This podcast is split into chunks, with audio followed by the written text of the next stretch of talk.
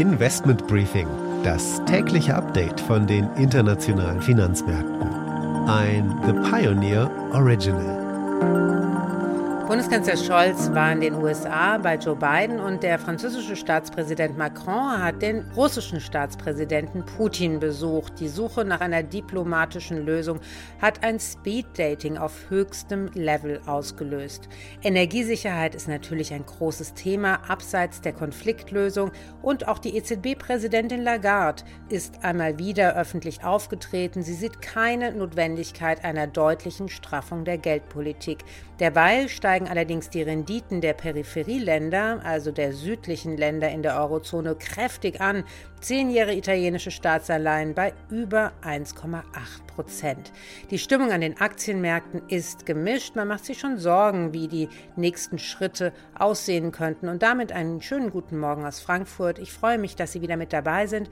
Mein Name ist Annette Weißbach mit dem morgendlichen Update zu den Märkten.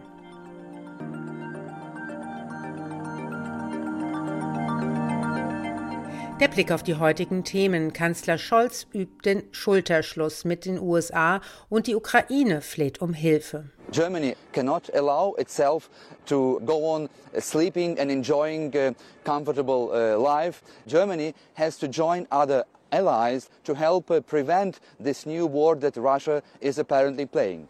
EZB-Präsidentin Lagarde hat sich vor dem Wirtschafts- und Währungsausschuss des Europäischen Parlaments geäußert. In view of the current uncertainty, we need more than ever to maintain flexibility and optionality in the conduct of monetary policy. Und an der Wall Street schaut unsere Börsenreporterin Anne Schwedt unter anderem auf Meta. Ja, da könnte ein Streit über Datenschutz mit der EU schlimmstenfalls dazu führen, dass Instagram und Facebook in Europa abgeschaltet werden. Wir haben alle Hintergründe und schauen, was sonst noch an der Börse so los ist. Die Aktie des Tages ist TUI, da es Zahlen gibt und das Unternehmen auch noch zur Hauptversammlung einlädt. Das sind die Themen heute. Die komplette Ausgabe hören Sie als Teil unserer Pionierfamilie. Damit unterstützen Sie unabhängigen, werbefreien Journalismus. Alle Informationen dazu finden Sie auf unserer Webseite thepioneer.de. Ich hoffe natürlich, wir hören uns schon bald in aller Ausführlichkeit wieder.